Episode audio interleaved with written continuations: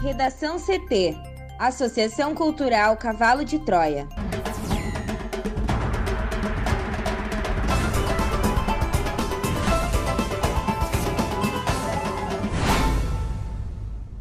Olá, eu sou Amanda Hammermiller.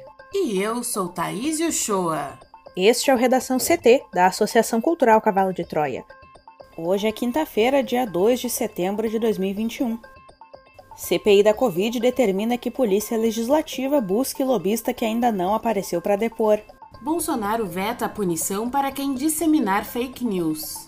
Câmara dos Deputados aprova texto base da reforma do imposto de renda com apoio da oposição.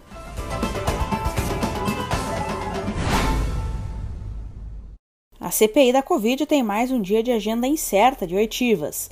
Nesta quinta-feira, o colegiado se preparava para ouvir Marconi Nunes Ribeiro Albernaz de Faria, apontado como intermediador da Precisa Medicamentos para a venda de vacinas Covaxin ao Ministério da Saúde, mas ele não havia comparecido à comissão até pouco antes das 11 da manhã. Diante da incerteza sobre a participação, o presidente da CPI, senador Omar Aziz, do PSD do Amazonas, assinou uma condução coercitiva para que a Polícia Legislativa do Senado vá atrás de Marconi. De acordo com a secretaria do colegiado, tudo indica que Marconi irá comparecer ao Senado, mas, caso ele falte, a cúpula da CPI já se movimenta para uma reunião para substituir o depoimento. Um dos nomes pode ser o do ex-secretário de Saúde do Distrito Federal, Francisco Araújo Filho. Na quarta-feira, o depoimento de Marconi chegou a ser adiado após o representante ter apresentado um atestado médico pedindo para que a audiência fosse protelada. Entretanto, segundo o vice-presidente do colegiado, Randolfo Rodrigues, da rede do Amapá, um médico entrou em contato com a cúpula da CPI para informar que notou simulação por parte do paciente e que, por essa razão, gostaria de cancelar a justificativa médica. De acordo com Randolfo, o médico também se comprometeu a enviar maiores explicações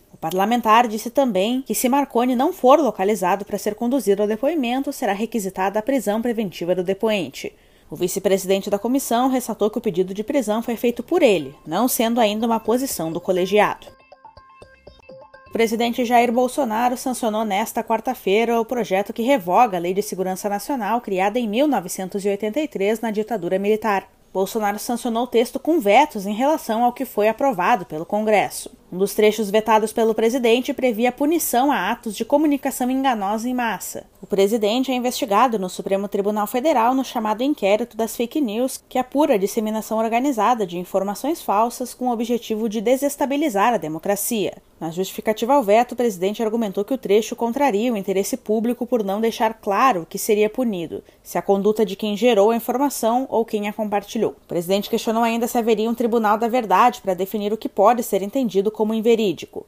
A justificativa conclui que o trecho vetado poderia afastar o eleitor do debate público. Outro artigo vetado previa a punição a quem impedisse o livre e pacífico exercício de manifestação, o argumento do presidente para o veto é que haveria dificuldade para definir antes e no momento da ação operacional o que viria a ser manifestação pacífica. Bolsonaro também vetou o trecho que aumentava pela metade o tempo de condenação de militares caso o crime atente contra o Estado de Direito. Previa também a perda de patente ou de graduação. A justificativa é que isso colocaria os militares em situação mais gravosa e representaria uma tentativa de impedir as manifestações de pensamento emanadas de grupos mais conservadores. Cabe ao Congresso Nacional, em sessão conjunta da Câmara dos Deputados e do Senado Federal, analisar em 30 dias os vetos do presidente da República a projetos aprovados por parlamentares. Se não for apreciado neste período, o veto passa a trancar a pauta das sessões do Congresso Nacional.